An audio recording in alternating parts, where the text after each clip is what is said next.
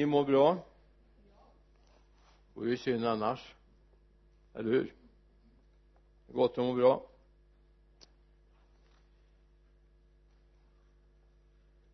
Ska jag dela en liten bild med oss först? Tänk dig att du har ett betalkort. Du har fått den någon och du vet att på det här betalkortet finns det mängder av pengar nästan obegränsat med pengar. Men ingen har gett dig koden till kortet. Du är egentligen rik och du kommer inte åt det. Jag vet precis vad det handlar om. För eh, inte för att jag har haft ett bankkort som jag inte haft koden på men jag har haft ett bensinkort som jag inte hade koden på eller har inte koden på fortfarande. Jag har glömt av det det hjälper ju inte. Hur jag än slår så småningom så sväljer väl automaten det här kortet och så har jag inget. Alltså precis så är det med många kristna. Egentligen är du rik. Oändligt rik. Men du kommer inte åt rikedomen. Du har missat vad det handlar om egentligen och jag ska läsa en bibeltext ifrån andra korinterbrevets första kapitel vers 17 till och med vers 22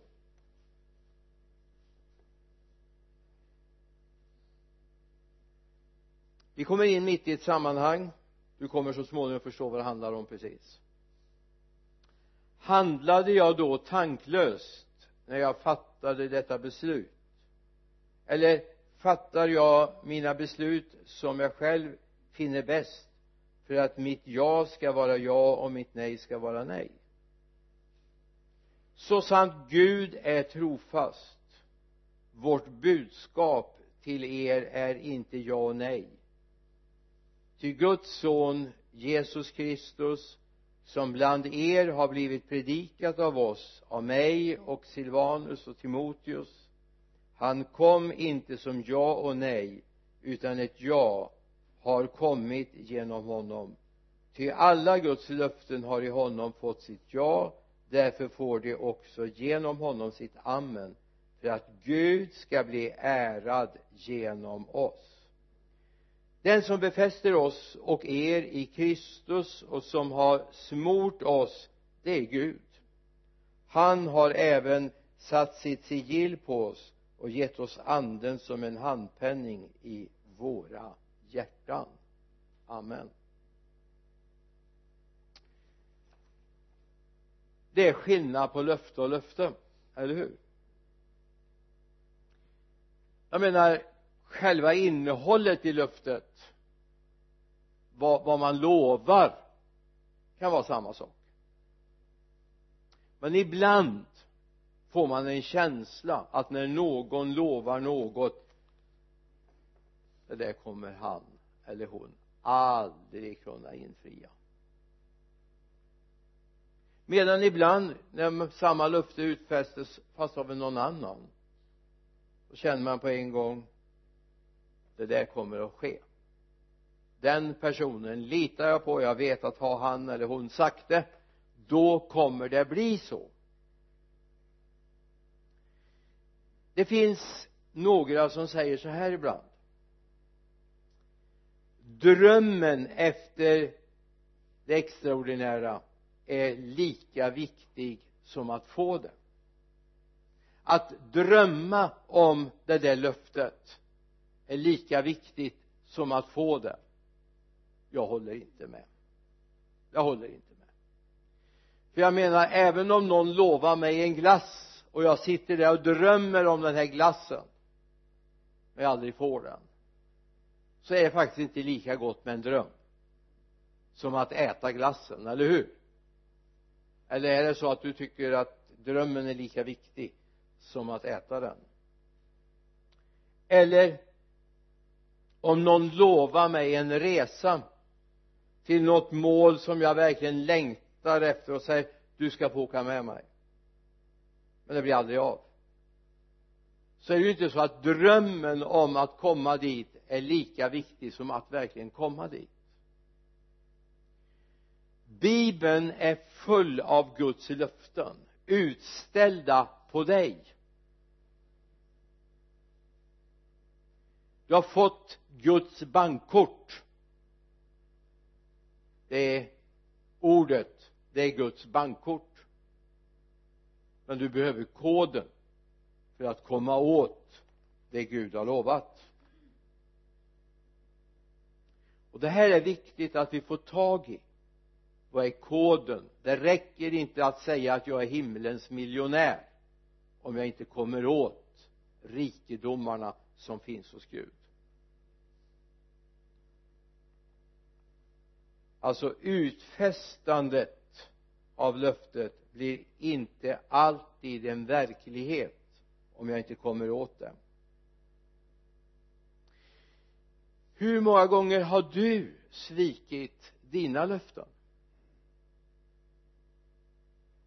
Föräldrar mot barn? Vuxna mot yngre?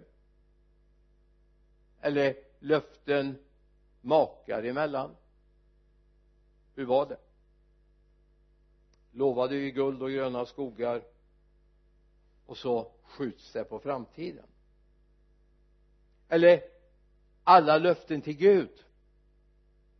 I heliga stunder tar vi beslut. Vi ska läsa ordet. Vi ska vittna om honom och aldrig blygas för honom. Eller Jesus du vet du kommer få all min tid och all mitt intresse och all min uppmärksamhet. Och så hinner vi inte mer än till kvällen samma dag. Så är det liksom som bortblåst. Stundens känslosvall är inte alltid samma som ett infriat löfte. Därför har jag ofta sagt så här att det andra beslutet är det viktiga beslutet. När vi verkställer det vi har lovat Gud men om vi vänder på det och säger så här. Gud blir aldrig någon något skyldig. Gud håller alltid sitt ord. Gud håller alltid sitt ord. Han sviker det inte. Har han sagt att det finns en upplevelse finns någonting i en speciell situation så finns det där. Det är inte som att jaga efter guldet där eh, regnbågens ben träffar marken. Det är ingen chimär. Det är ingenting som flyr bort ifrån dig. Utan Gud sagt att här finns helande, här finns rikedom här finns insikt i ordet så finns det där. Om och det finns alltid ett om jag är beredd att göra det Gud säger det är inte så här att Gud sa jag ska komma till er och så ska jag välsigna er oavsett vad ni gör. Utan det är alltid följ mig. Kom till mig. Så ska jag. Det kan hända att någon citerar slutet på tjugonde versen i Matteus 28 du vet precis vad det står där va? Och se jag är med er alla dagar intill tidens ände så säger du ja men det finns ju ett sådant löfte. Och det står ingenting om vad jag ska göra. Utan han ska vara med mig alla dagar intill tidens slut eller tidens ände. Det här är inte sant. Det står faktiskt i vers 19 gå därför ut och gör alla folk till lärjungar. Vers 20 eh, och döpande vid faderns sonens och heliga andes namn. Vers 20 och lärande dem att hålla allt vad jag har befallt er och se jag är med er alla dagar inte tidens slut.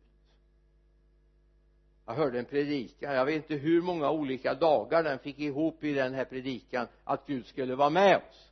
Men han sa inte ett enda ord om att det faktiskt är villkorat. Att vi ska gå ut och göra lärjungar. Vi ska döpa dem i faderns, sonens och den helige andes namn. Vi ska lära dem att hålla allt vad han har befallt utan det var alla typer av dagar. Det var studentdagar och det var födelsedagar och det var dödsdagar och allt vad han fick in och säger jag är med er alla dagar. Och så hade han lagt in ett litet eget ord. Alla sorts dagar har han lagt in också. Men det stod ju inte det. Men när vi gör det så är han med oss alla sorts dagar självklart. Oavsett. Ibland när löften ges precis som jag sa förut så är det viktigt att kolla vem var det som gav löftet? Och vad sa han egentligen? Vem var det som lovade? Jag vet när jag växte upp hemma ingen skugga över min pappa. Han var fantastisk, han var underbar. Men ibland utfäste han löften som jag bara visste att de här blir aldrig infriade men däremot om mamma lovade någonting då blev det alltid så. Hon lovade aldrig mer än det hon kunde hålla. Eh, min pappa han tappade nog bara han vände sig om. Han menade självklart men han tappade det. Så jag hade aldrig anledning egentligen att vara besviken på något sätt utan jag fick det för mamma hörde ofta så han lovade och så verkställde hon löftet så hon var verkställaren i vårt hem. Hade pappa lovat en glass så blev det en glass men det var inte han som köpte den det var mamma som köpte den. Och det var ju ganska bra va? Han hade en verkställare. Men det är också så här i världen vem var det som lovade är det lögnens fader?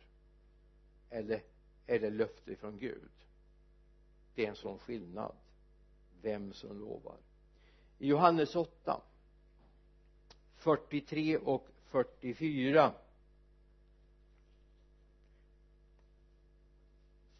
varför förstår ni inte vad jag säger? Det är inte jag som säger det utan det är Jesus. Därför att ni inte kan lyssna till mina ord. Och så säger han någonting som är jättetufft och det här till fariseerna. Ni har djävulen till er far och vad er fader har begärt till det vill ni göra. Han har varit en mördare från början och har aldrig satt, stått för sanningen på sanningens sida eftersom sanningen inte finns i honom. När han talar när han talar lögn talar han av sitt eget ty han är en lögnare ja lögnens fader. Och när vi går i den här tiden så kan vi se att det finns många människor som har fått djävulen till far. Det är allt för ofta vi ser människor som egentligen föröder sitt liv. Det startar så bra. Vi var ett gäng grabbar som växte upp tillsammans hemma i stan. Ett härligt gäng. Mycket snällt bus gjorde vi. Verkligen. Men det fanns en avgörande skillnad jag hade fått med mig någonting från barndomen. Och det var respekten för Gud. Jag hade fått med mig från barndomen vikten av Guds ord. Jag hade fått med mig från barndomen att alltid be min aftonbön. Sen var det väl lite si och så en period med det men, men jag fick med mig det här. Medan många av mina kompisar hade inte fått med sig det. Och ju längre upp i åren vi kom så gick våra vägar väldigt skilda vägar. Så småningom var det jag och en kille till kvar i det gänget. Vi hade båda fått med oss samma. Vi var inte frestade av de röster som talade i den här tiden. Vi var inte förblindade av mörkrets och lögnens vader utan vi hade fått lära känna sanningen. Sen ska jag inte säga att jag hade gjort sanningen till herre över mitt liv men vi hade fått lära känna sanningen. Det finns så många människor som har lögnen till sin fader och som styrs av det.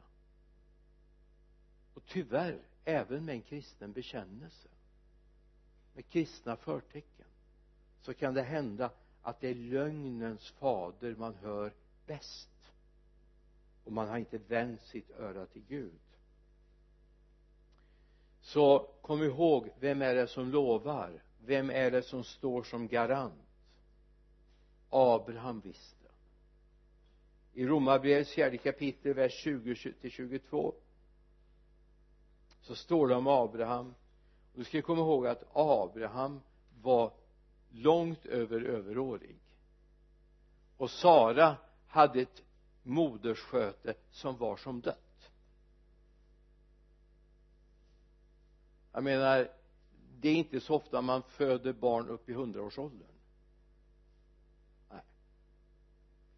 Och Abraham visste allt det här. Han kände till det. Han visste under vilken tid man var fertil. Han visste det. Ändå säger han någonting som är oerhört centralt. Så han tvivlade inte i otro på Guds löften utan blev istället starkare i tron och gav Gud äran. Och så han var övertygad om att vad Gud hade lovat det var han också mäktig att hålla. Därför räknades det honom till rättfärdighet. Alltså det kan vara så här att mänskligt sett så där du har känt i ditt hjärta där du upplevt ja det är helt omöjligt egentligen att få uppleva. Jag menar en 90-årig dam föder inte barn i naturen. Gjorde inte på den tiden heller. En hundraårig man blir sällan far. Inte ens på den tiden. Ändå höll de fast vid löftet om Isak. Och så föddes Isak. Löftessonen som blev bärare av hela frälsningshistorien. Alltså det är skillnad på vem som lovar. Om Gud har lovat så kommer det bli så. Även om alla mänskliga perspektiv ser hopplösa ut. För Gud är större än allt det vi tror. Kom ihåg att Guds löften aldrig är en hägring. Det är en del som upplever så. Guds löften är inte en hägring. Det finns religiösa sammanhang som ibland är hägringar. Men Gud är aldrig en hägring. Och det här är viktigt att komma ihåg. Människor lovar och man tror att man gör det på Guds uppdrag. Men det blir aldrig så som man lovar. I den här ekonomiska krisens Europa har många varit oerhört rika ända tills man ska ta ut pengarna från banken. Då har banken inte pengar. Så devalveras hela systemet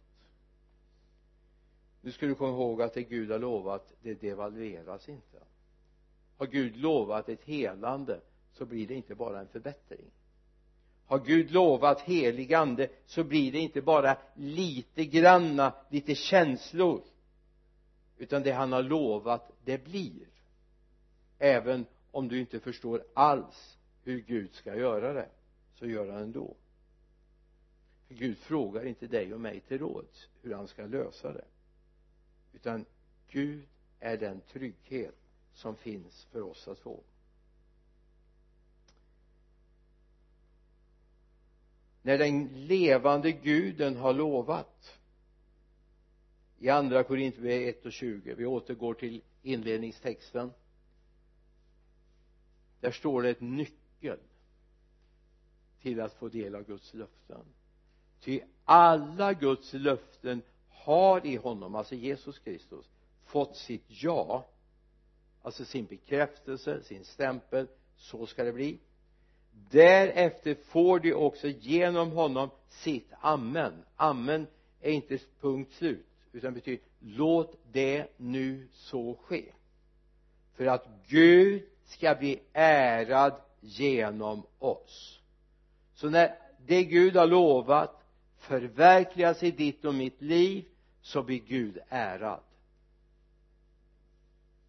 Vi kan få vara med och ära vår, vår Gud genom att göra det Gud har lovat oss när vi får det i våra liv.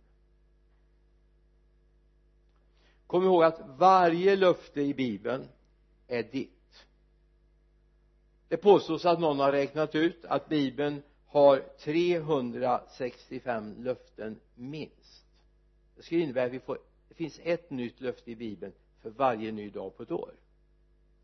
Jag tror inte du blir eh, Gud blir skyldig dig någonting inte ens ett skottår med 366 dagar. Utan jag tror det finns så att det räcker till och med. Och räknar du ännu rikare alltså verkligen gå in och titta på varje löfte i gamla och nya testamentet så kan du få tre löften per dag per år. Och det är väl rätt bra. Ett nytt löfte på morgonen ett på middagen och ett på kvällen. Du är rik om du tar ut av det. Med allt detta som har med bönesvar att göra allt detta som har med den helige ande att göra allt detta som har med gåvorna att göra etc etc Gud har lovat men varje löfte är bundet till ett villkor. Och det gillar inte vi i Sverige. Vi gillar inte det.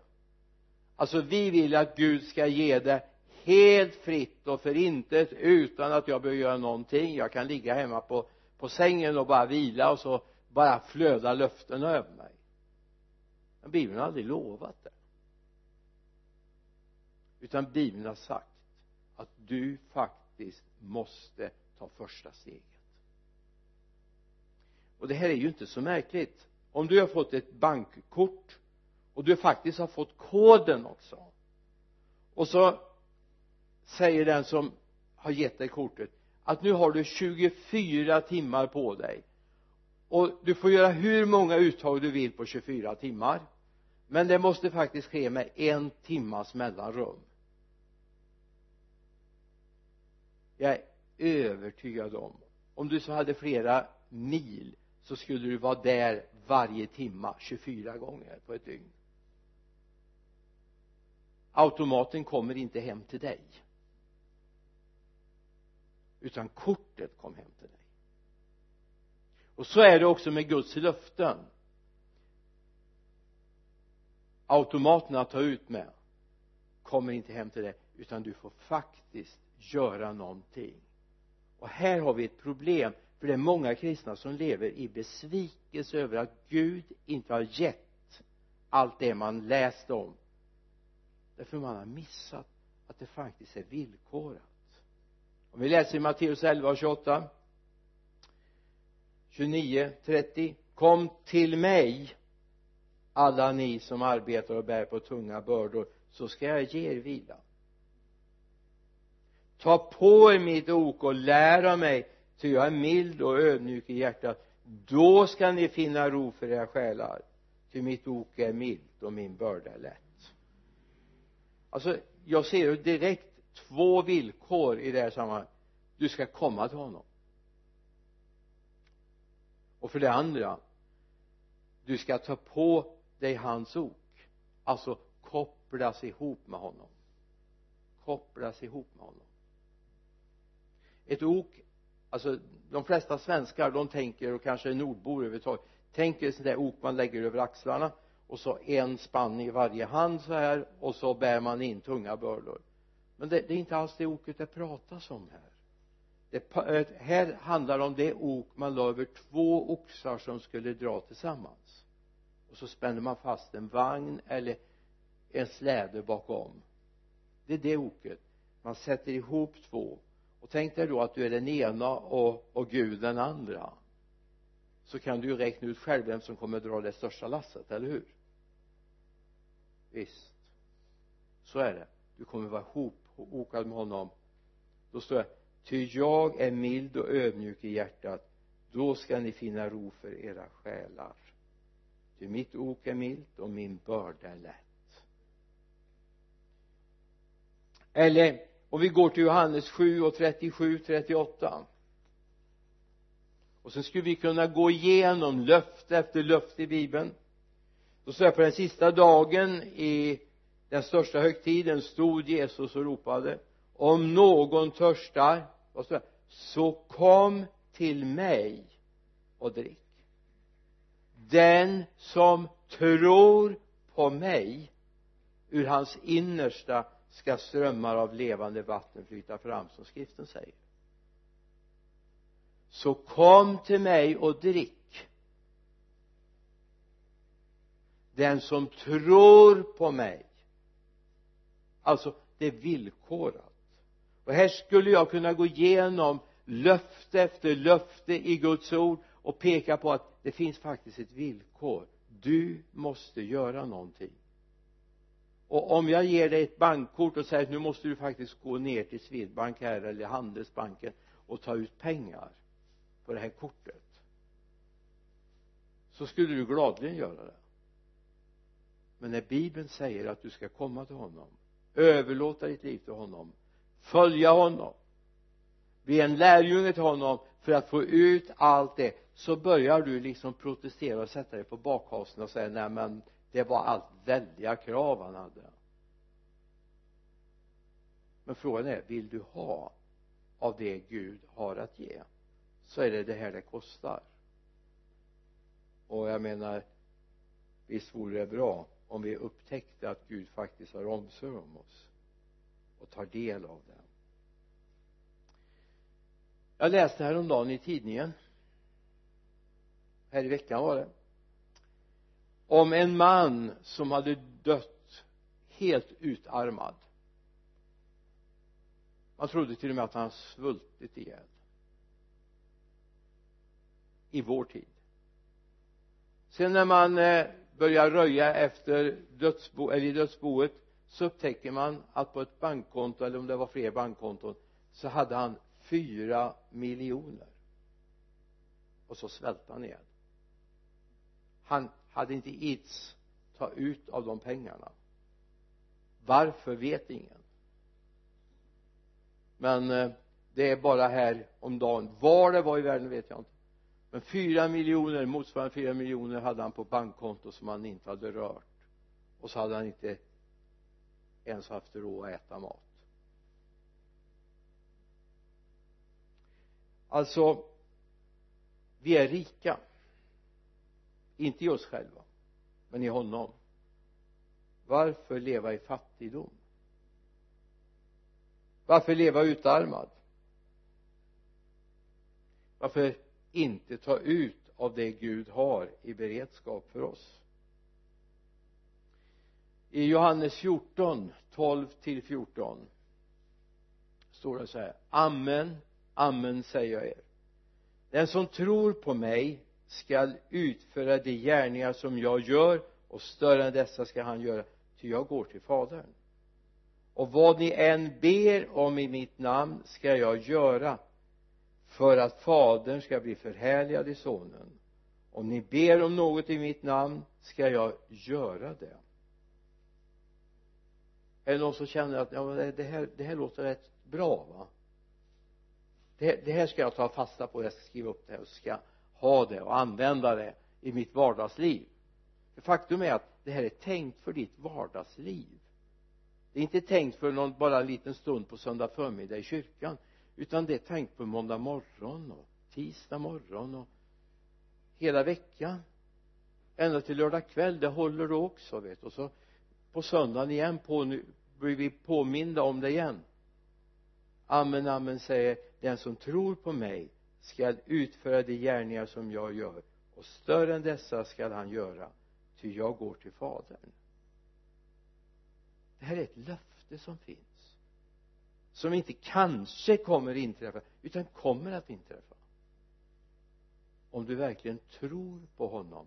Tron är inte en statisk företeelse utan tron är någonting väldigt produktivt tänk dig en bild. Någon verkligen talar om för dig att det här huset det är så väl konstruerat. Och det, det kommer att hålla. Och vi kan precis vara hur många människor som helst här till och med uppe på tionde våningen. Men den personen som säger och bedyrar vågar inte gå upp på tionde våningen själv. Då är det, då är det någonting problem va? Eller hur? Då är det ett problem då är det ungefär som husen som var byggda i Bangladesh va? Där man har sy eh, ateljéer. Eller någon säger så här den här bron den håller i alla väder. Det får komma tornado som bort i Oklahoma den kommer att stå, stå fast. Men när man själv ska över så väljer man en annan väg då är det någonting som egentligen inte stämmer. Jag hoppas du förstår vad jag vill säga. Alltså tron måste vara någonting som du kan prestera, presentera och leva i själv.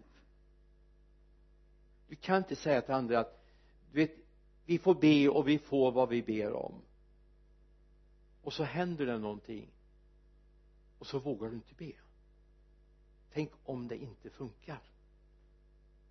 Tänk om det inte blir så. Tron är inte en teori utan tron är ett liv en verklighet. Amen säger den som tror på mig alltså är uppfylld av mig ska till och med utföra de gärningar jag gör och ännu större än dessa ska han göra. Och du vet ska du börja med, jämföra med vad Jesus har gjort? Då har vi lite att ta i. Han väckte upp döda. Han botade blinda. Han botade lama. Han befriade spetälska eller leprasjuka. Han befriade människor från demoner.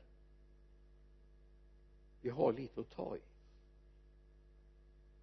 nu vet jag att man försökt faktiskt att att eh, tolka det här bibelordet om man har tittat i den grekiska texten. Men står det verkligen större?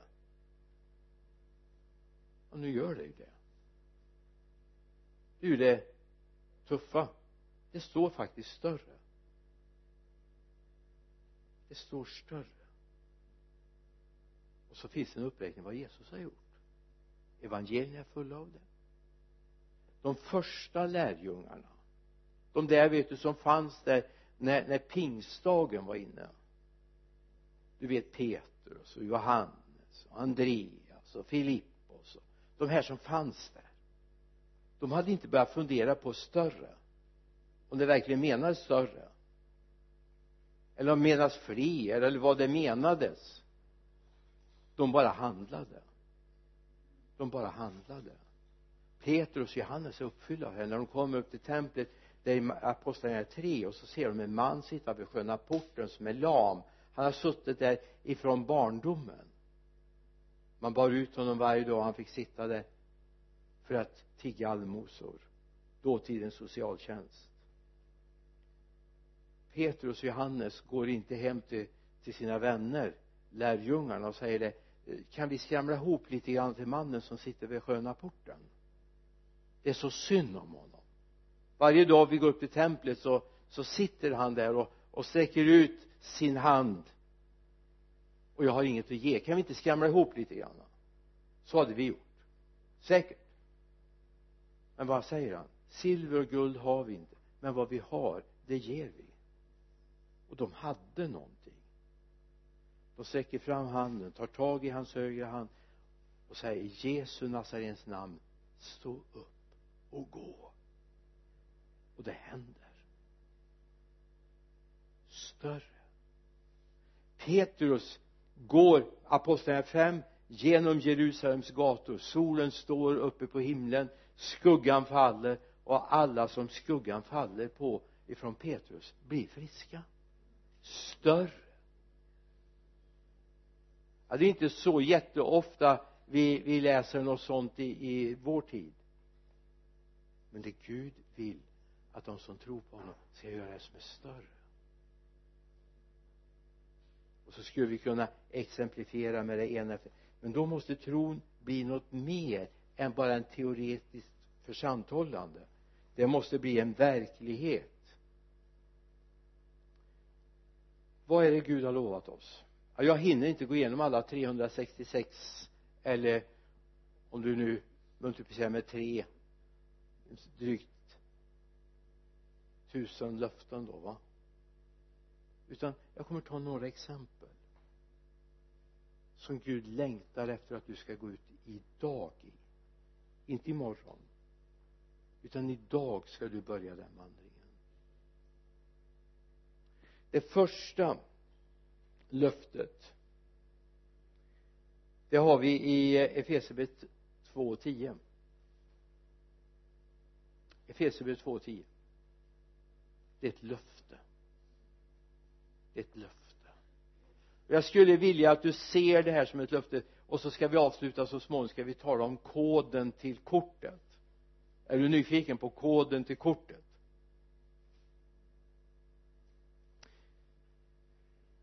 Alltså för att Efesierbrevet 2.10 ska bli en verklighet i ditt liv så behöver du någonting som heter tro. Ty hans verk är vi skapade i Kristus Jesus till goda gärningar som Gud har förberett så att vi ska vandra i dem. Punkt ett för det första måste du bekänna att Gud faktiskt i Kristus Jesus har skapat dig på nytt. Varje gång du bekänner att men jag är sån så förnekar du vad Gud vill göra i ditt liv. Och den förnekelseprocessen måste upphöra. Men jag är sån du var sån. Men du är inte det ty du är hans verk. Skapad i Kristus Jesus med ett uppdrag till goda gärningar. Det är det Gud har skapat dig till. Inte för att du ska förverkliga dig själv eller förverkliga någon grupp eller du ska förverkliga honom. Och då ska, står det att Gud faktiskt från och med imorgon hallå från och med imorgon när du vaknar så har Gud förberett den dagen för dig. Varför har ni kört parallella resor? Gud har haft en resa för ditt liv. Du har kört en annan väg. Det behöver inte vara jättestor skillnad men det är tillräckligt stor för att inte få vara med om allt det Gud har förberett för ditt liv. Alltså första löftet det är att Gud har förberett ditt liv. Gud har förberett ditt liv. Gud vet om din morgondag. Det vet inte du så mycket om. Du planerar och du funderar att ja men jag ska göra det och jag ska göra det och och så vidare. Men vi vet ju egentligen väldigt lite om morgondagen, eller hur? Vi har inga löften, inga garantier. Men jag vet en som har en garanti för min morgondag. Det är han han har en garanti. Och jag har bara en enda bön. Gud hjälp mig att vara där du välsignar. Inte där jag vill bli välsignad utan där du välsignar. Det är det första löftet som Gud vill ge oss. Jesaja 35 berättar för oss någonting. Jesaja 35 vers 8 och 9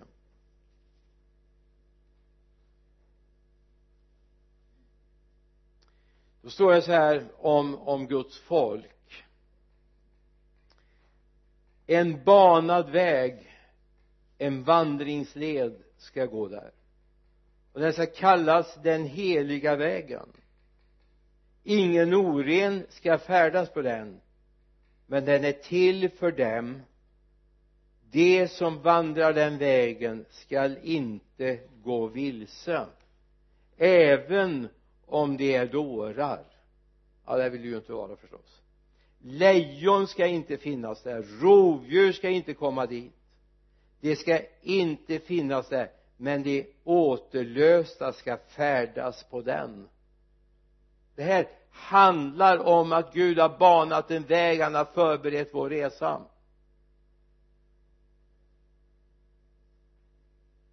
Det är det första löftet.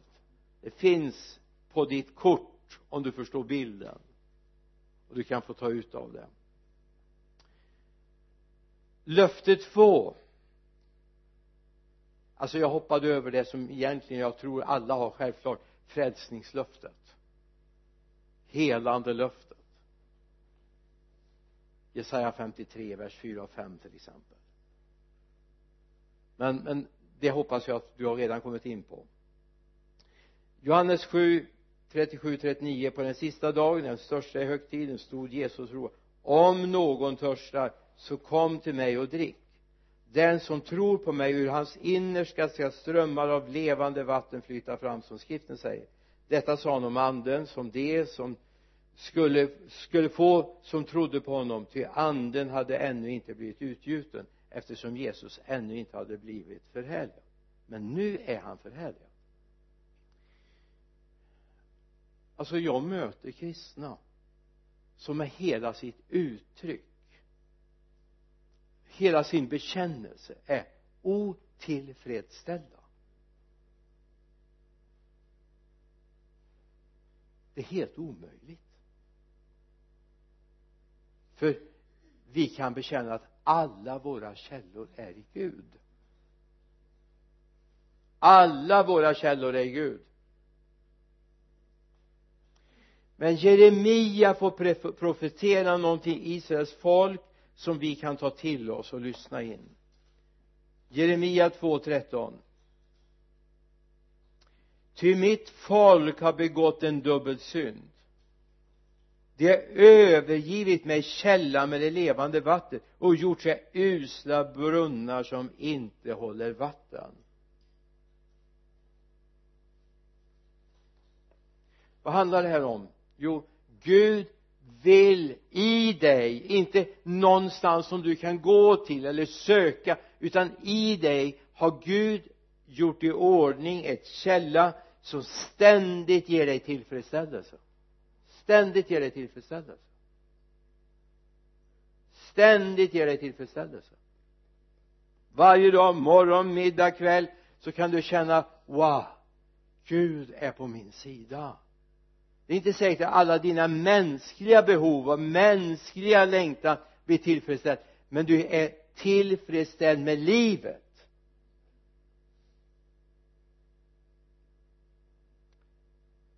Men vi har gjort oss andra brunnar. Allt för många kristna har idag bosatt sig vid världens usla brunnar. Det handlar om vad jag tillfredsställer mig med vad det är som är min njutning? Och kom ihåg att tvn är väldigt sällan en bra samarbetspartner för att växa i tron. Bibeln och bönegemenskapen är långt mycket viktigare.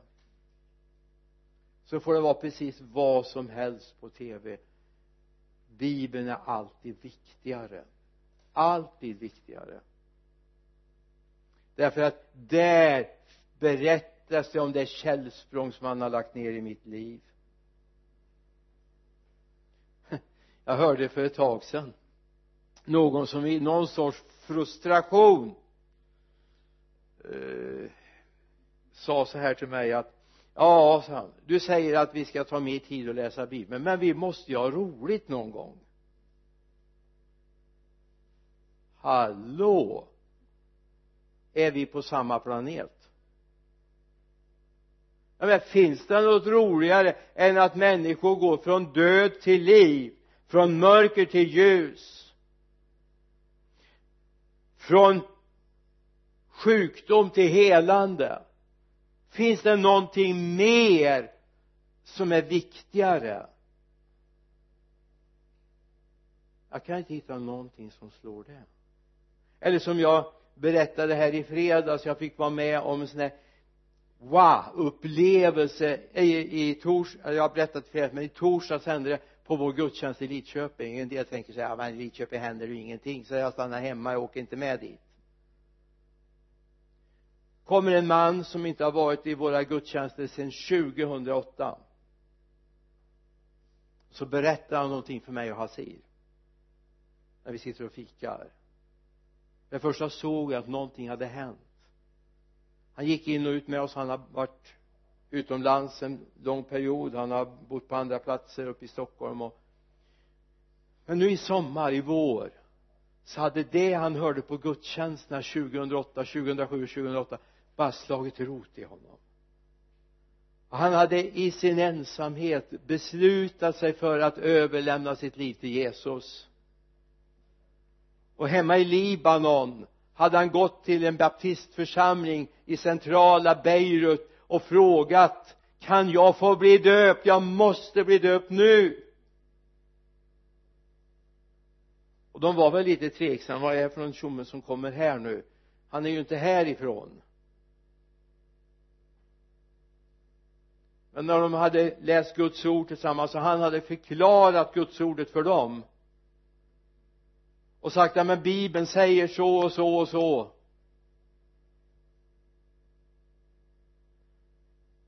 Så lät de honom döpas. Den femte maj i år döptes han. Flög tillbaka till Sverige den 9 maj. Och så kommer han och säger kan jag få bli medlem här? Ja men du bor i Vara. Och säger finns det några juridiska hinder för det? Vad svarar man på det? Möjligtvis praktiska hinder. Men det går faktiskt att resa en bit också så småningom kanske flyttlasset går med. Man, man vet ju aldrig det kan ju hända sådana saker. Wow. Så jag har tappat bort honom. Och här uppe i hjärnan gick det väldigt många varv när jag såg honom komma in. Vem är det? Jag, jag känner igen honom. Ända tills vi kom i slutet av gudstjänsten så men det är ju han. Vad gör han här? Jag har inte sett honom sedan 2008 nu hade han tagit emot Jesus. Han hade börjat ösa ur en annan källa.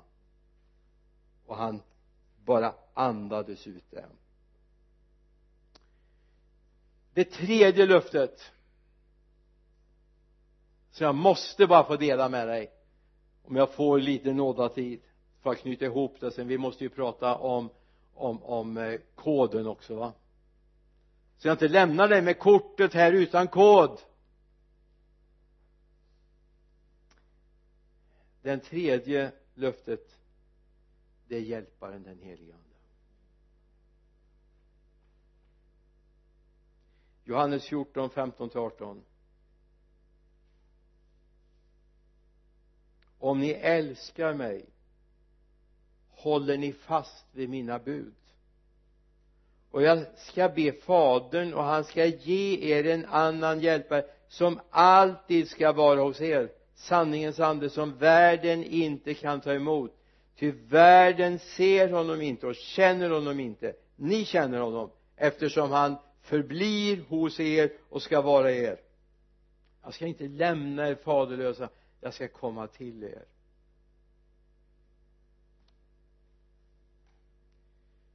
Alltså Gud har lovat oss den helige ande som hjälparen parakletos.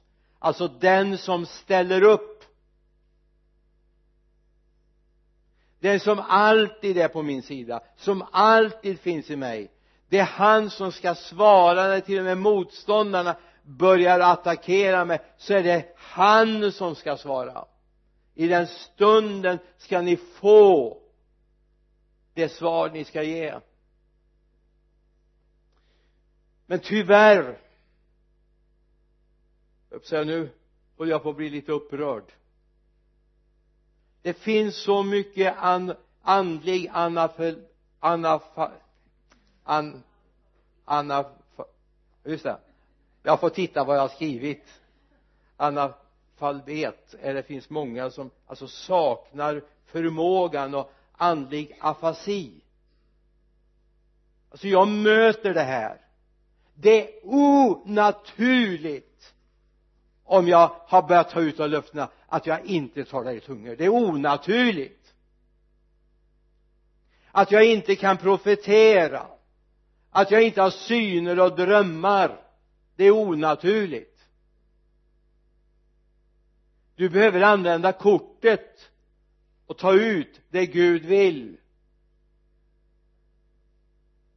För du vill väl inte vara en onaturlig kristen? Det vill du naturligtvis inte.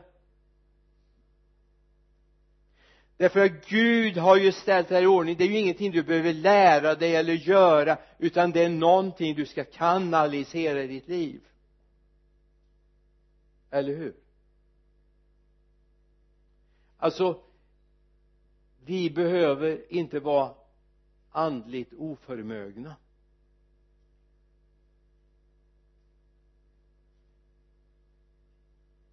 Alltså Gud har gett oss sådana rikedomar så att du kan lägga händerna på sjuka. Och de ska bli friska för dessa tecken ska åtfölja alla de som tror. Och nu är vi inne på koden tron är inte en teoretisk tankebyggnad. Det finns för mycket teoretiska and, eller andliga tankebyggnader i Guds rike utan tron är någonting som befriar mitt inre och lyfter mig på ett annat plan alltså tron är någonting som gör att jag faktiskt kan se Jesus. Och då vet jag att han har sagt sitt ja och han har bekräftat det med sitt amen och löftet är mitt. Inte bara alla andras det är mitt. Här och nu.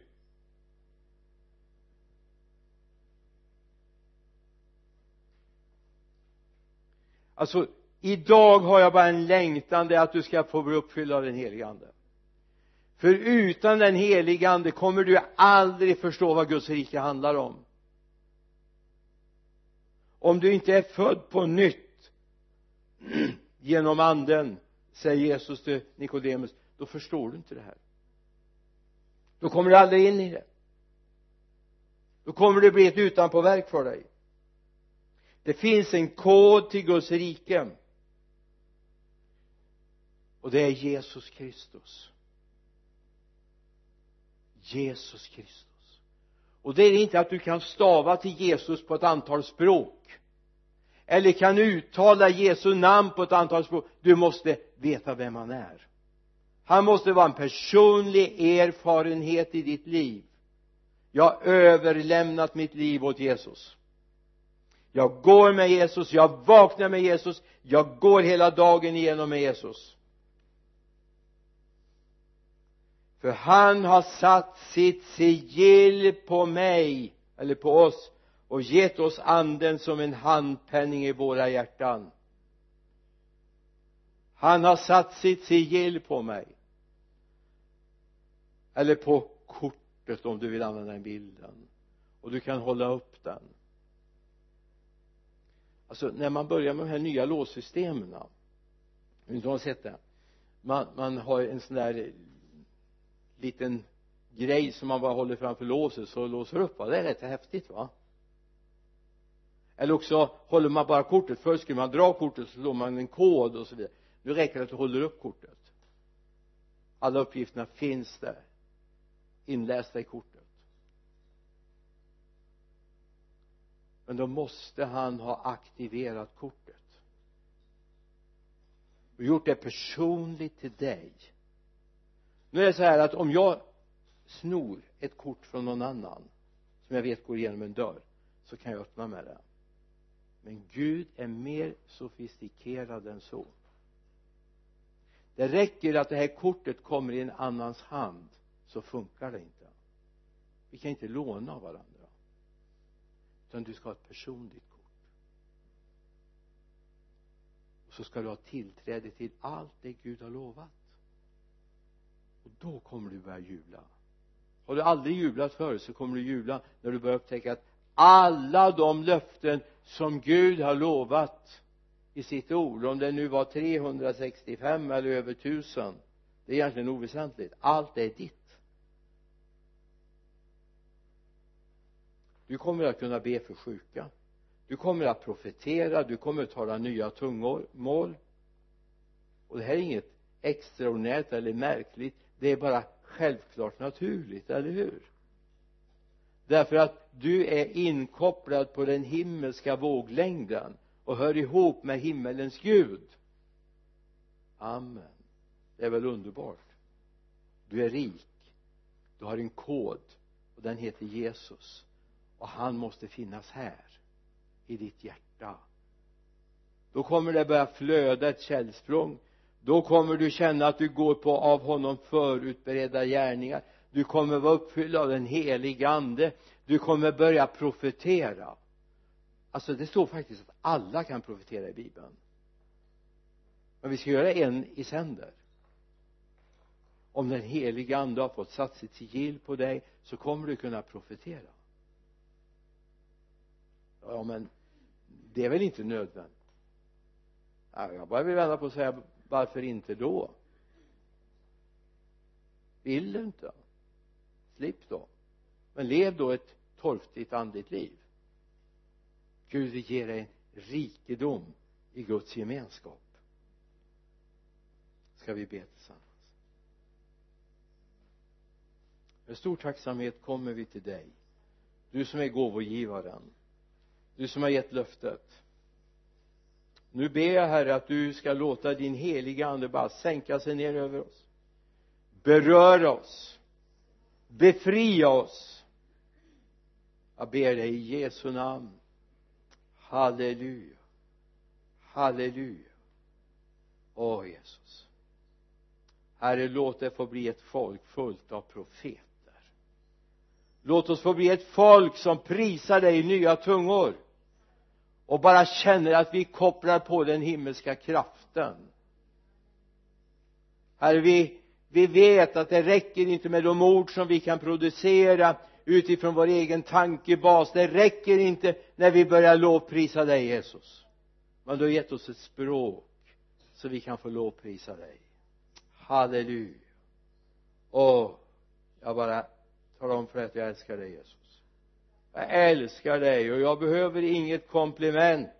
Jag behöver ingenting som förgyller min tillvaro. Jag räcker med dig Jesus och det är fullt nog. Lovat vare ditt namn. Amen amen amen amen. Halleluja. Oh. jag, jag ska bara säga att jag vill vara väldigt frimodig och säga att nu tar vi bara en stund och så är vi inför Herren. Och jag vet att flera av er kommer börja tala i nya tungomål. Du behöver inte basunera ut det, du behöver inte gapa och skrika. Alltså det här med högrösthet det har ingenting med andlighet att göra. Andlighet sitter på ett helt annan nivå alltså. Det är någonting när man känner att jag upplyses i mitt inre och ser verkligheter som inte människor i gemen ser. Och det är ingenting att brösta upp sig och göra sig stor på absolut inte. Utan det gör oss oftast ödmjuka och, och förkrossade. Men vi är samtidigt glada därför vi ser någonting som Gud har visat. Ska vi böja våra huvuden? Du tar en stund och bara du talar med Gud i ditt hjärta i dina tankar så kommer du bara känna att det kommer ord som du inte känner igen. Kommer ord som du inte känner igen?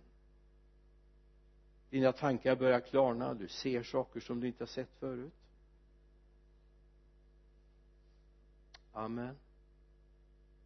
Amen. Åh Jesus. Tack för allt gott som du gör just nu. Tack för allt gott som du gör. Halleluja ska vi bara vara stilla inför Gud ett litet ögonblick till. Så vill jag fråga är det någon som bara känner att det, det har börjat hända någonting i mitt inre? Jag du kanske har haft bönespråk förut men det har tystnat och så så har det börjat igen eller du har aldrig haft det men det började nu. Får du gärna ge ett litet tecken med din hand bara ett litet ögonblick. Jag är helt övertygad om att det, det händer nu. Det händer nu. Amen. Amen.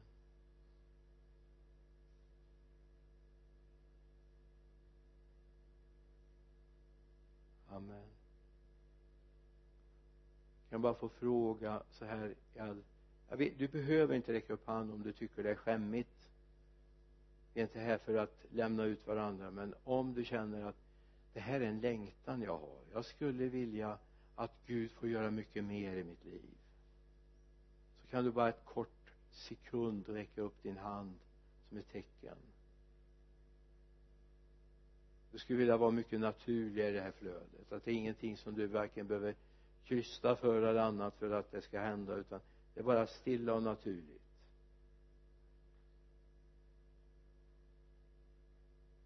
För Gud vill göra det till en naturlig kristen. Där de andliga verkligheterna bara öppnas för dig. Gud ser händer som har räckts. Det är fler jag vet det är fler som Gud bara vill röra vid just nu. Amen.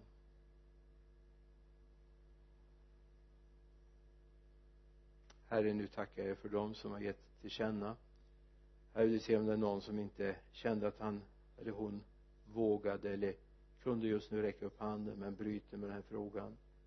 Herre jag ber låt din helighet komma fader. Låt din helighet komma. Uppenbara din härlighet. Låt människor få gå ut i den frihet som du har. Prisat vare ditt namn. Amen amen. Amen.